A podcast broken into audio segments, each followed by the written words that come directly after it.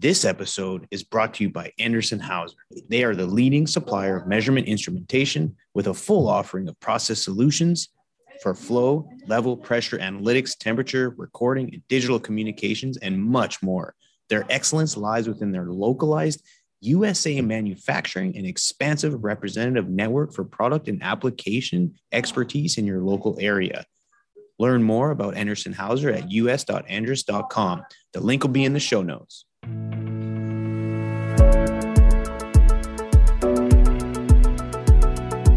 Welcome back, and thanks for tuning in to Oil and Gas Onshore, where I am on a relentless pursuit to bring value, unity, and information to the energy industry one conversation at a time. So sit back, relax, and remember that even this very device you're listening on requires some form of hydrocarbon.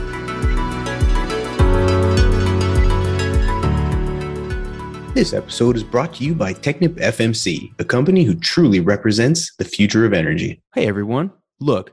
Not only do you get awesome weekly content by listening, now you've got a chance to win some serious swag brought to you by Technip FMC. Each week, one lucky listener will win a bundle of gear, which includes everything I'm about to list. Seriously, everything an Ogio duffel bag, a Yeti tumbler, an executive power bank power charger, a Columbia neck gaiter, and a set of Ace Pods 2.0, which are the true wireless Bluetooth earbuds. All you got to do is click the link in the show notes and enter your information to win. Simple. Now go get your swag on. Welcome to this week's episode. I'm here with Lisa Hill, VP of Technology Strategy at Argon Digital. Lisa, welcome to the show. Thanks, Justin. Glad to be here. Likewise, I'm glad to be here. I'm happy to be here with you. And, you know, we were talking before and it's, you know, we're kind of briefing like, hey, you know, what's we should do this and that. And I said, you know, you can always pause it if you have pets or kids or spouses, everything. He said, no, I am in my shed in the backyard, which you have a beautiful looking shed. And this is, doesn't get published on video, but please describe, did you I'm assuming during COVID you built this, or was this something that you had done before? I did. So COVID, you know, shut us down, right? We are all working from home. I was talking to the owner of our company and at the time so my husband has always worked from home and we had he had a home office kind of a nice built out desk situation that yeah. we put a little corner on for me for like doing the bills right? So i yeah. had my corner. And when covid happened that became my life is this little corner in his office. So my mom just talking to him on the phone. He's like i think it's going to be a while. You should build a home office. So, right so I built a home office. Actually, so there's this company Tuff Shed where you can buy yes. prefab sheds. And so it is literally a prefab shed. We had an existing rickety one in the backyard. We ripped up down the metal. We had an existing slab, put the Tuff Shed on top, and then I hired a contractor to finish it, insulate it, add, you know, AC heater, put in some built-ins, yeah. That is so cool because it's funny. My wife actually showed me Tuff Shed's website because you're up in Austin, right? I am. Yeah. Yeah. So we're I'm here in Houston, and I don't know if Tuff Shed's from Texas or whatever, but I just I vividly remember her showing me during COVID saying we should totally do this in the backyard. And you're the only other person I know that's actually done it with Tuff Shed. And you know, it sounds like you've kind of got you know, like they always say, you know, there's like the men's den or, you know, whatever that is, but you had an interesting term for it. What, yeah. what do you reference your office? One of my other colleagues coined it my bitch barn. yeah. Or my bitch barn, depending on the day and the mood you get me in. yeah. No, that is so cool. Well, I'm going to shameless plug for Tuff Shed. I'm going to put the link in the show notes because I think now people are still, you know, it's interesting. And I think it's a cool place to start is so during COVID, obviously everyone worked from home. Now there's certainly some controversy as to should we force everyone back at work? Should we give people the flexibility? If we give them the flexibility, do we get them to choose their days off? I'd love to hear your perspective on that. What's your thoughts on working from home and should we all get back to the office? Should it be a sort of a balance? What do you think? It's actually a really tough question that I actually struggle with. And I actually ask lots of different people with different organizations what their thoughts are on it. Because I'm part of our management team trying to figure out what is best for our employees. So sure. we actually had decided our lease came up for renewal after about the first nine months of COVID. We decided to not renew it because we weren't there, right? So we yeah. saved, saved, saved that rent. And now we're trying to make the decision about going back. And really, the question is what does that space need to even look like, right? It used to be that we had our technical team, like our developers, solution architects, tech leads, things like that, were mostly working in the office. So it had permanent offices. And we had a lot of product managers who are working they typically did a lot of work on client sites. And so they would be at client sites during the week and would come in just on fridays. Well everything has just changed now right? Everybody's our clients are used to us all working remotely. Everybody else is. And so what would even people want right? I was always a in the office all the time person because i love the collaboration with people I don't even know that that's what I would want anymore. We've been doing some like common desks, like having a space that we can go to. Actually, when we hang up, Justin, I'm going to head over there today. Once a week, I've been getting together with some of the team where we all just go and work there. We try and tee up anything that really could use some FaceTime and sitting down on a whiteboard together for yes. those days. And then we work still remotely the rest of the time. I think that we're going to see it change a lot. That I think that people are going to demand the ability to work from home at some level. But I do think we need, I'm really yearning for that face to face time. And it's not so much to me about the getting the job done part of it, it's the social interaction part, the part that really makes me love the team that I work with that of happens course. in between the meetings and when you're getting a cup of coffee and you know making fun of each other and all of that stuff. The challenge for us is also going to be though when this all happened we changed our workforce. We actually have a lot of people who are not based in Austin now. You know there's this great resignation going on, right? Like as people are we could kind of see that it was going to be tough you know tough to keep talent and tough to attract talent and limiting us to just the Austin market as we were trying to grow and needed to attract more talent, we really had to tap outside of just the Austin market. So now we have people who don't even work here. We're trying to work on what are other ways we can create that social bonding without being in the office 24 7 so we're toying with things with like bringing everybody together for social events a couple of times a year right? Flying people in for a baseball game or for a party barge on the lake in the summer or a holiday party. Those sorts of things to create more of that face to face time. I don't know with the true answer we're still feeling it out. We are. Yeah for sure it is. I mean, we're still slowly coming out of this. And again, it's a very complex question because ultimately, I think it depends on the company. I think it depends on your role. And I think it comes down to, too, as managers, is really, I think it, the emphasis on understanding your employees' desires is extremely critical because what drives some people doesn't necessarily drive others. So, this blanket as a company, we're going to work Monday, Wednesday, Friday from the office, and Tuesday, Thursday, you get off.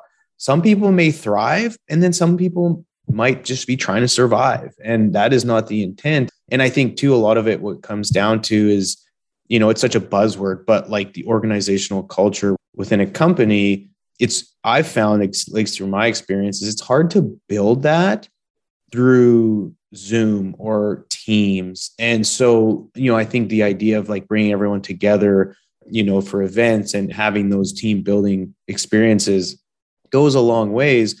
But like you said, to tap into different talent pools, most companies now are entertaining the ideas of, you know, hiring people from all over the world and with our ability to work and have, you know, proven to management and investors and whoever else, you know, key stakeholders that we can survive and we can actually do well not being in an office. It's very interesting. And so, what the office environment looked like five years ago, I think in the next five years, it's going to be an interesting sort of evolution. And I'm personally excited for it. You know, for myself, I enjoy the human interaction. I'm such a people person. I, you know, when I'm around groups of people, that's what charges me up and gets the creative juices flowing. But then I also do like being at home on certain days to really crank out a tremendous amount of work because when I'm in the office, it reminds me of being in elementary school. Like I, I, was just bouncing around talking to everyone. I don't think I actually sat down and listened very often and did any work. It was because when I was there, I was like, oh, we're at school. It's a social event. You know what I mean? So yeah. anyway. Well, I'll, I'll tell you one thing some folks from our company are going to do this summer.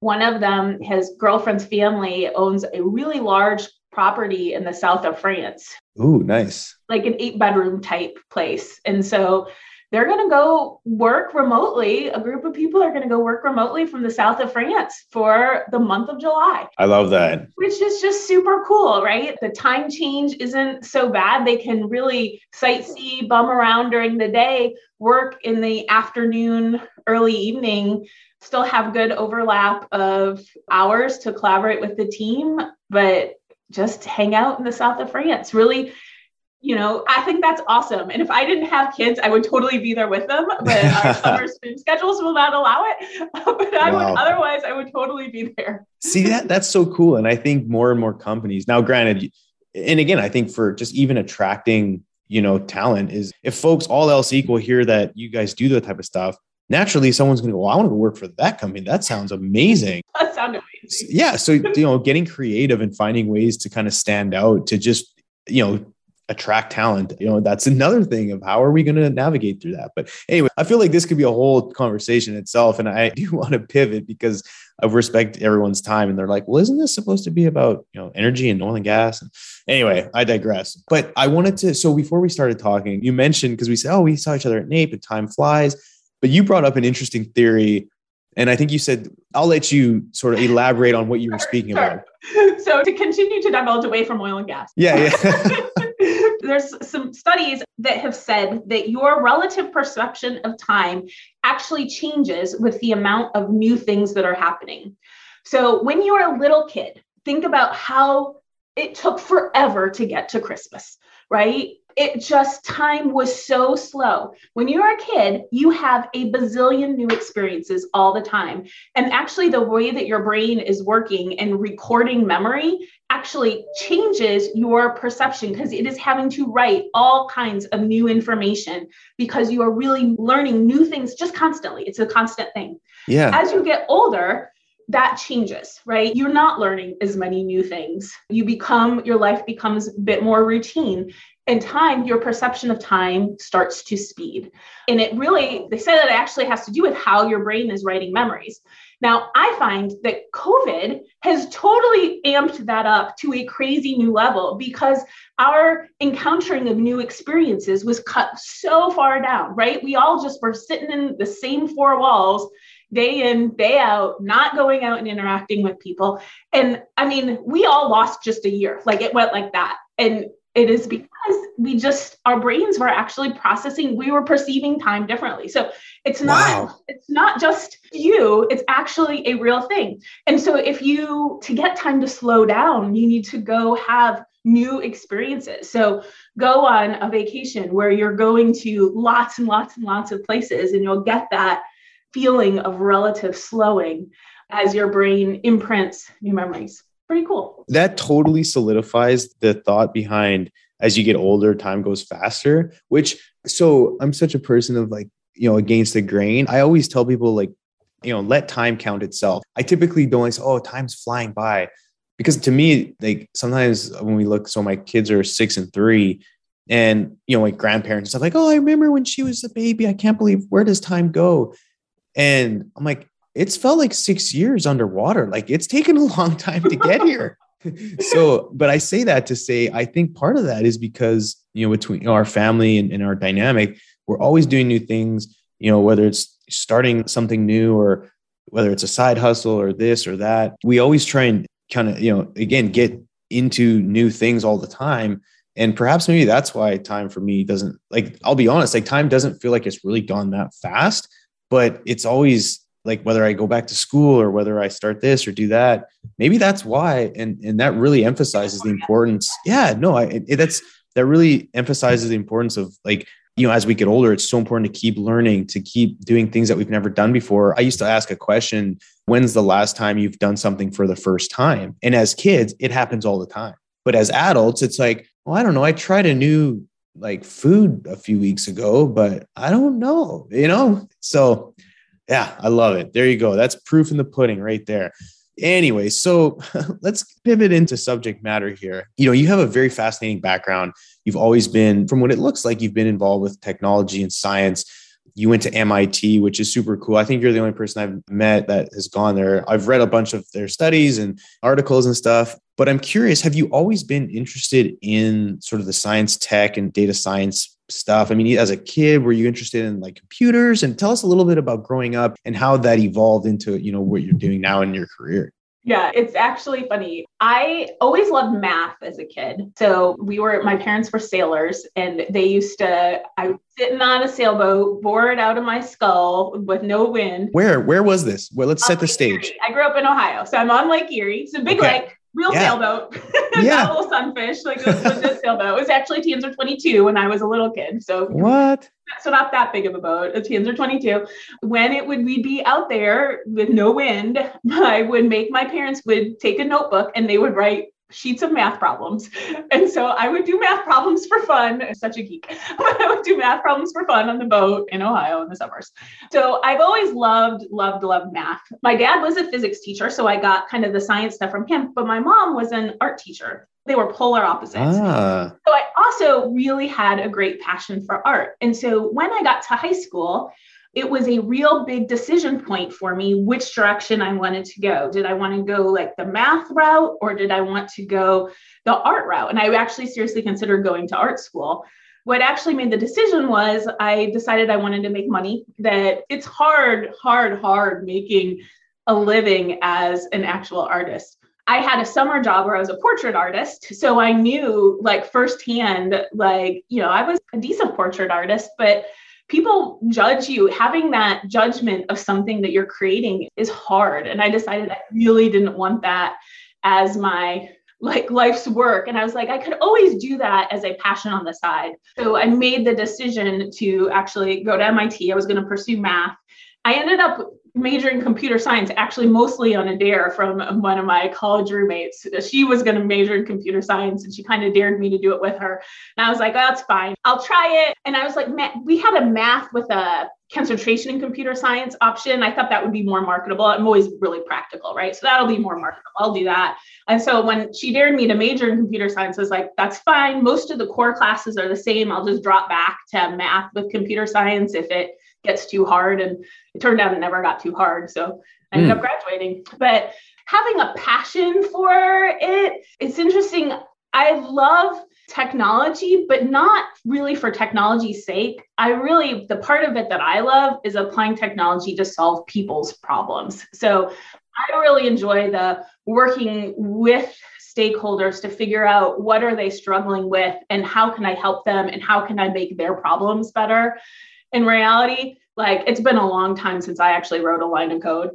I've, you know, I, have done my time, but it's sure. been a long time. That's really the part of it that I get joy from. Yeah, no, most definitely. And so, kind of going back to the MIT thing, what was your experience like going there? I mean, because from like the outside looking in and being from Canada, you know, MIT and those schools are looked at to be like amazing. And I'm sure you probably have lots, you know, of great things to say about it. But what would you say was the best experience going through MIT? What was your biggest takeaway, say, from going to a school like that? And the reason I ask that is because there's a lot of sort of controversy as to, you know, schools are becoming so challenging you know economically for people. And you know sometimes they're like you don't need a college education and you know just go take that money and, and, start a business and you'll learn just as much. But from someone who went to such a you know highly sought after school like what's your thoughts on that topic? Yeah. So i only went to mit i didn't go to other schools. But one thing that it had a perspective of was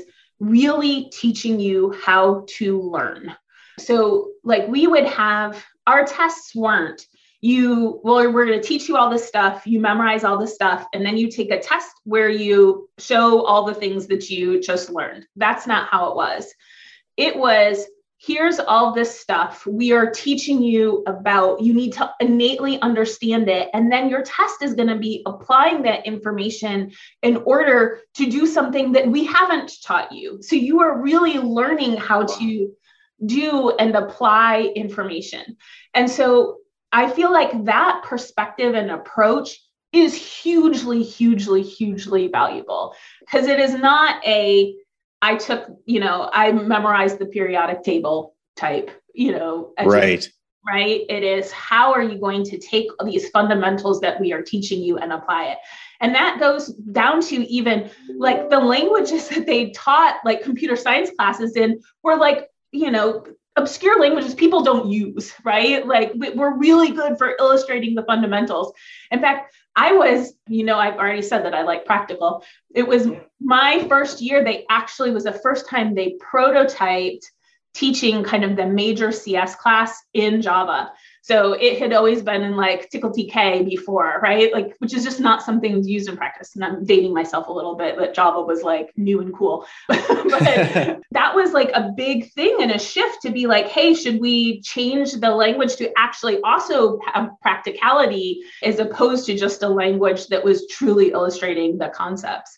So they were adding some of that balance, which I think is good. So it's not just solely theory, right? So there is a practical element that taught, but it is not a CS boot camp type atmosphere. It is really a becoming really good at learning on your own and taking information and synthesizing it and applying it to new situations, which is really what life is all about, right? It so, is. You know, is there still a place for a higher education like an MIT? I still think that there is is that required for everybody and every like person that comes through life? I don't also think that that's necessarily true right? So it may not be that every single person needs to get a college degree. Certainly not every person needs to have an mit degree and lots of different people can be successful through lots of different paths. Did i get something out of my education? I would say yes it did open a lot of doors for me. You know, if you're looking for an interview, and I mean, I've been here for 17 years now, so it's not like I go looking for interviews a lot. But yeah. but when back in the day when I needed an interview, the door was always open for that first interview with just kind of the name of the school on the resume. Now it doesn't get you the job. You still gotta interview and know your stuff and be able to communicate and all of those things, right? So it's not a free pass to life, but does open doors that would be much harder to open if you didn't have that accomplishment. And part of it, I think that what you're saying with something like um, an MIT degree is you're also showing a stick stick to itiveness, right? That you've been willing to do the work and go through it and get to the other side.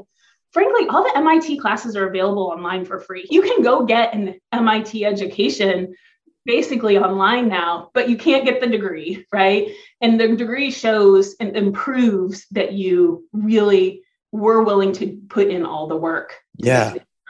No, that's a great answer. And I think a lot of it too, to kind of sum it up in my own head, is it ultimately like considerably increases the surface area for opportunity to land on. And like you said, you know, especially with I'm sure the faculty the alumni. It certainly can open doors, and then it's up to you to actually execute and make things happen. But no, that's a great answer, and I appreciate you sharing that with me. So to pivot again a little bit here, I want to talk about you know Argon Digital, but you also interesting thing about where you're at is you recently wrote a blog within Argon Digital's website, and it was called Thoughts from Energy Data. And this came after, from what you had written in there, your second in person conference and you had some really interesting takeaways. And I'd like to speak on the first one, which is especially interesting and I can really identify with is who owns the data? You know, again, this resonates with me being in the upstream space.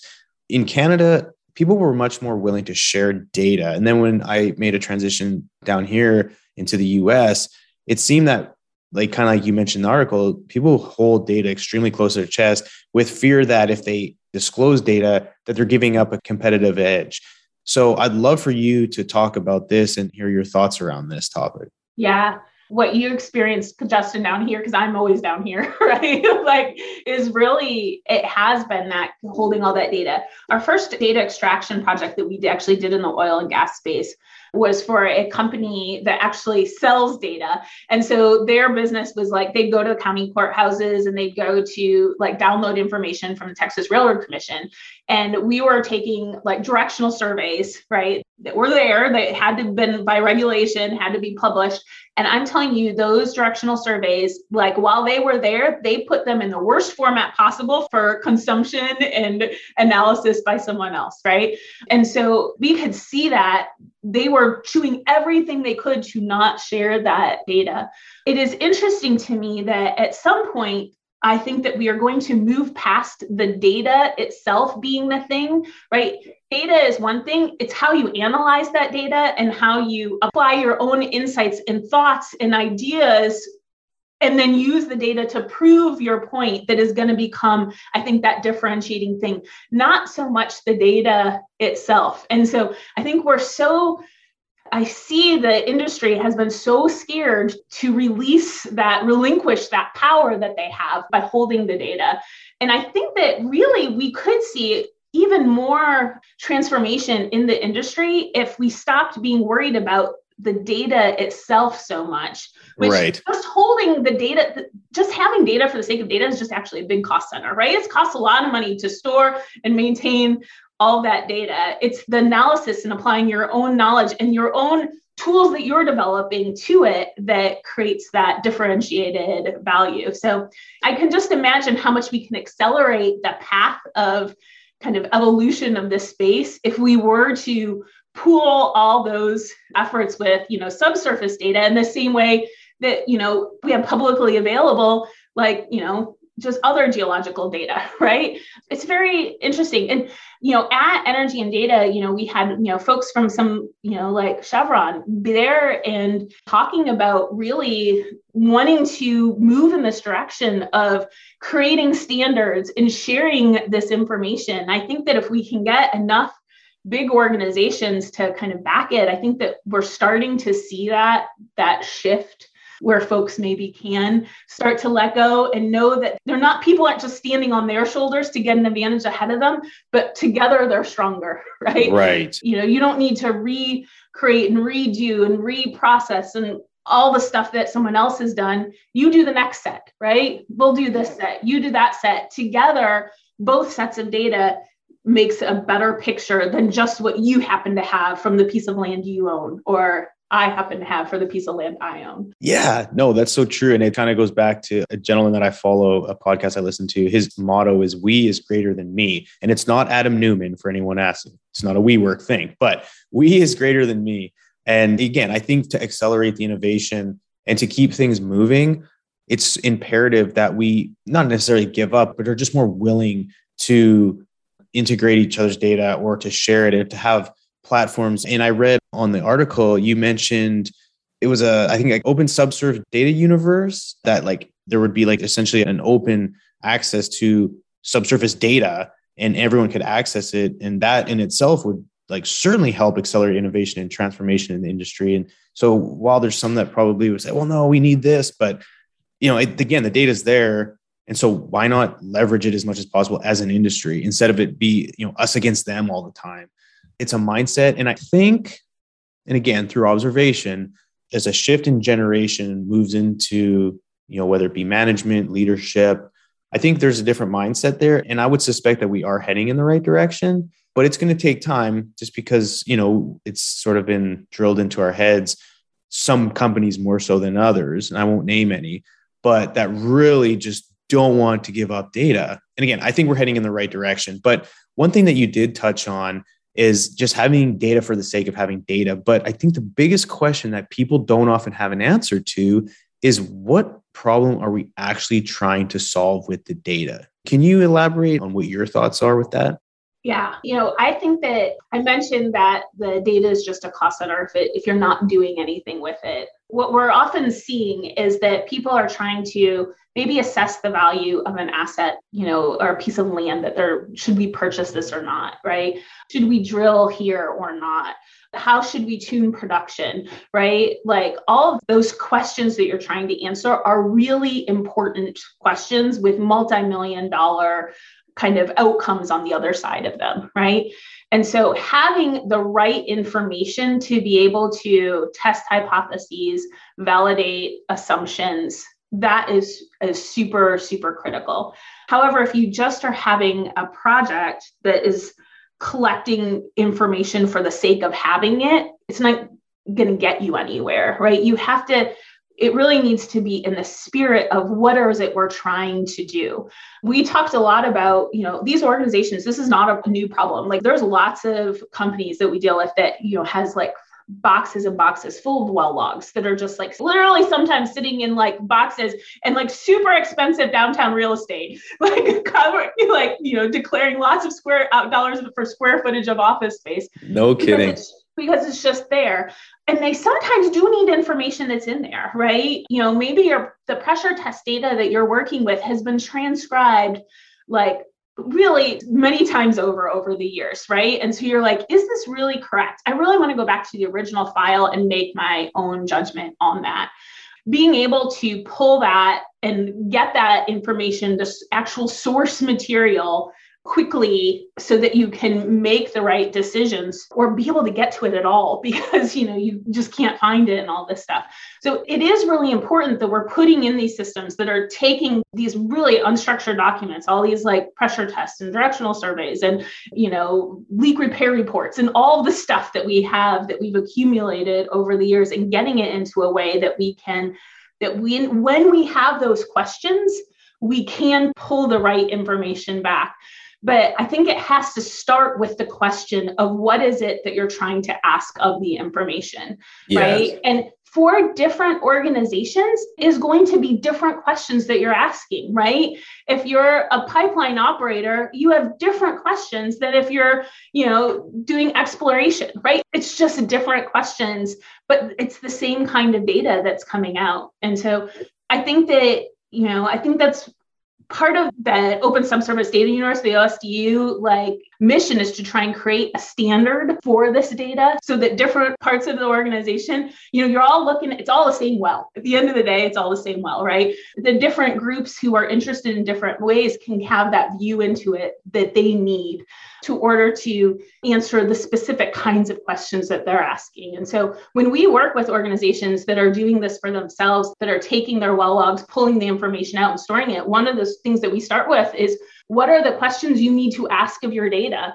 What are you trying to do and solve for? Because that's the angle by which we want to extract the information, store the documents, be able to access it, right? It, we want to make it be so that it can solve the kinds of problems you're trying to solve. Yes, and that's so true. And so that really leads me into my next question related to Argon Digital. So, I mean, what kind of clients do you typically work for? And what problem are you trying to solve for those particular clients? Yeah. So we have a kind of large business that's focused on all kinds of really using technology to be a strategic advantage for our companies. So, and we tend to play in a couple of different spaces in one in B2B commerce, one in enterprise content management.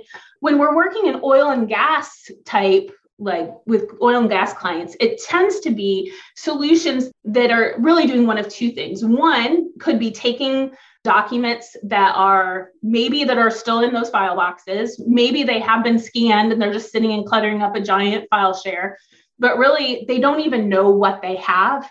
And so figuring out automatically using technology to classify what kinds of documents be able to break the well log apart into its component parts and then automatically extract the data that is relevant to them and get it into some system where that data can be analyzed processed dealt with cleansed, whatever needs to be done. That's kind of the first half of it is the getting the information out of the documents.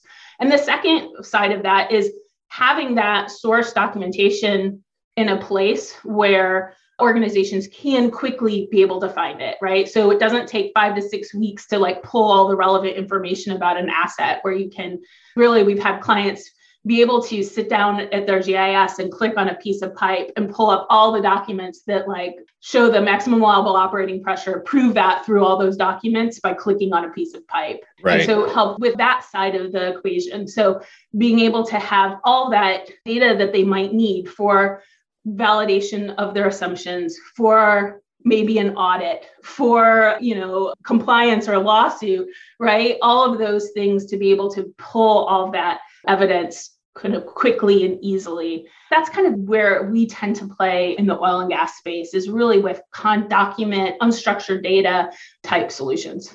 Gotcha. So I'm curious, what does the future look like for Argon Digital? I mean, it, this is especially a space, technology, data. I would say we're somewhat at the tip of an iceberg, but what is Argon's digital vision for the future and what does that look like? Yeah, that's a really, really good question, actually. So, organizationally, we have, in addition to kind of the technology areas I talked about, also have had a large focus in product management type services. So, really helping organizations figure out what they need to do, how can they apply technology to solve the problem they have, prioritizing the right kinds of features, making sure that they're not building things just for the sake of building things, but are really tying the things that they're investing in towards things that add value to the organization as we kind of look and are forward looking for our company, I think that we are going to see that we are instead of for in those spaces where today maybe we are just kind of playing a product management role, we're going to continue to evolve and kind of expand the technology services that we add.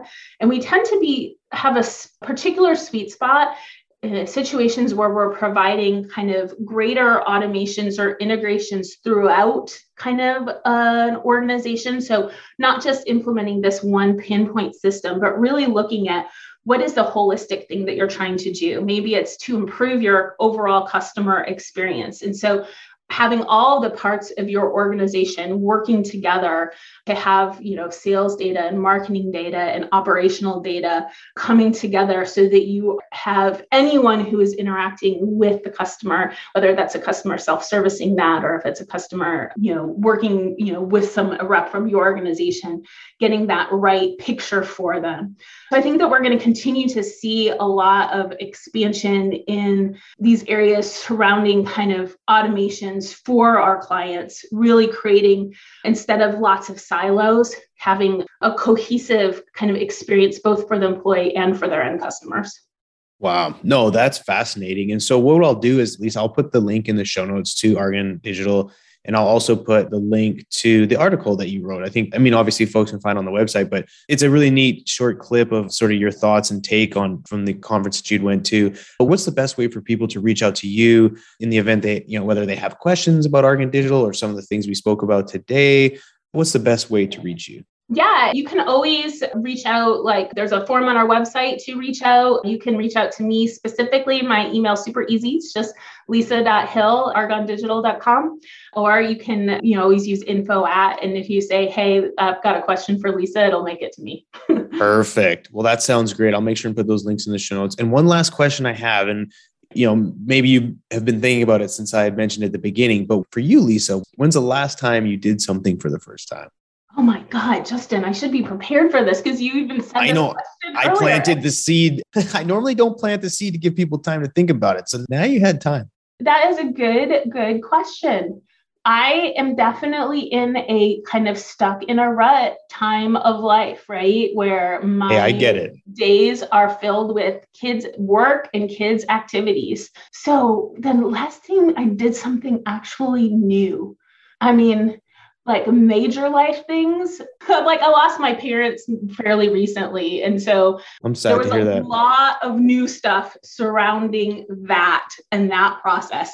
I am, you know, what has become somewhat of an expert of what to do when you have aging parents. So, you know, people can reach out to me on that front as well. No, that's actually really good. And the fact that you're offering up that level of support and help for someone, I think is huge because my my father passed away a few years back. My mom's, you know, she's I would hope that she's got a few years, but mentally, you know, things are slowly starting to deteriorate. And that's just a challenging topic to cover. And especially, you know, whether it's friends or family, it's tough. And I've had a lot of good advice given to me by colleagues or friends that have had that happen to them and sort of how to prepare and things to consider that you wouldn't think about otherwise. So, yeah, that's super genuine of you to say if someone needs help with that, let me know.